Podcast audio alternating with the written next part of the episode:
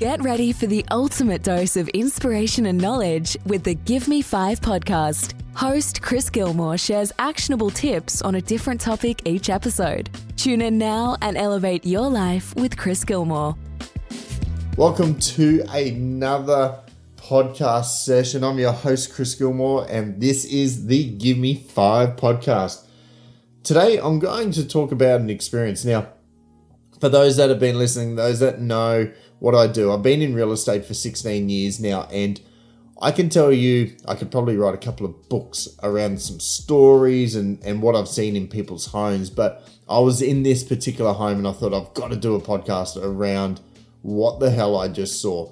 Because um, this is absolutely just going to blow your mind. And I would love to hear other stories from other people out there of what you've seen or what's the craziest thing you've seen when you've visited somebody's home before. And so I'll set the scene. I was um, there's this particular property that's been on the cards for around nine months. Uh, it's a fairly messy divorce uh, separation. The situation is basically the partner, one of the partners has obviously been in the home and the other partner has left the property, but we've been trying to get obviously the partner out of the home. Now, when I first went through that property, um, you could just I, like I could feel how cold they were.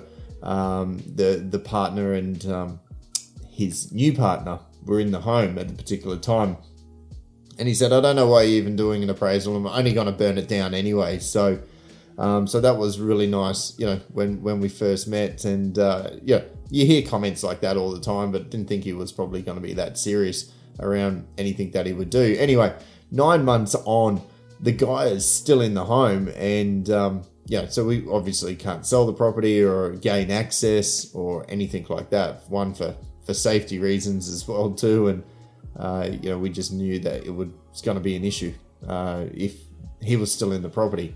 Anyway, long long story short, he finally vacated the property. So I don't know how they got him out of the court order.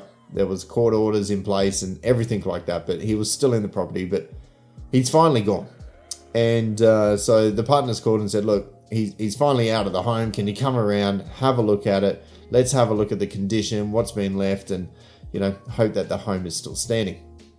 So the other day, I rock up early morning, eight thirty in the morning for our, our meeting at the property. Everything's locked up. Grass is knee high. It's an acreage property, so it's on big land. Um, beautiful home. This this property was as well too, and uh, you could just tell it, it, it looked like it had been abandoned. You could see some cardboard over some windows. You could see screens hanging off the front windows, um, smashed glass everywhere. Um, anyway, I, I drove in uh, thinking someone was going to be there because uh, there was a couple of cars there uh, in the driveway, but uh, no one was there. So I, I, waited for, for the client to turn up at the particular time, and when when she did, she's um, she's like, "Oh, let's have a look around the property and, and just see, you know, what what advice, what should we be doing next, and stuff like that." So we started on the outside, and, and like I said, it's a couple of acres, so it's big land, lots to walk around, some sheds, and I kid you not, there was just shit everywhere, all through the home. So um, the shed had been cleaned out. There was a drug lab in the shed. Um, so all the insulation and, and all the blackout stuff, um, all the rails where all the hydro stuff was all sitting, all the piping, all the electrical had been ripped out. So it was pretty clear to see what was going on in that shed.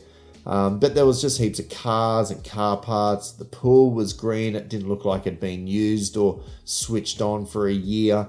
Um, and then we went trekking down the down the um, the land a little bit further.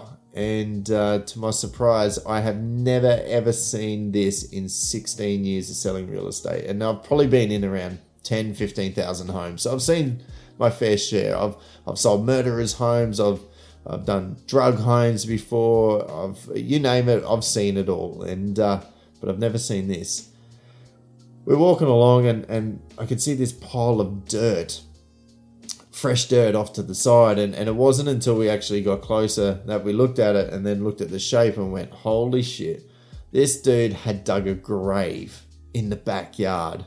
Pretty much as a message that, um, you know, I would take that as a message. Um, so I, I, uh, I've seen some pretty crazy stuff before, but I've never seen someone actually dig a grave um, in their backyard, and it was there was no doubt it was a grave. It was perfectly rectangle. It was the depth, um, beautifully done, just like a professional, basically. So I don't know what it was there for. Don't know what it was going to be used for, but uh, yeah, that, that, it sort of takes you back when you're walking through someone's home and and you know uh, you see a, a grave dug in the backyard.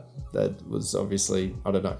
Anyway, I'll leave that part. We then got inside the home and there was shit everywhere. So there was um, lots of holes in walls, um, lots of other uh, sexual stuff left throughout the home, probably more as a message as well, which I won't get into. But it was it was pretty filthy what I'd seen uh, walking through this home, and then when I did go through the home months and months and months ago, there was a couple of rooms I couldn't get into. They were completely padlocked up, and, and he wouldn't give access to those rooms anyway. So, but now I could get into them, and um, they were obviously there were more drug rooms because there was holes in walls and vents running into the roof, and um, then there was this cupboard. And when when you opened the cupboard, there was a power point, and all he um, he'd left a message: live power, uh, and this whole long message um, so pretty much saying like you touch this, you're probably going to get electrocuted. So we didn't touch anything walking through the home. I turned the power off from the main box as well too as a safety precaution. But holy hell, man! Like this, this uh, the, the message that was left was just oh my god.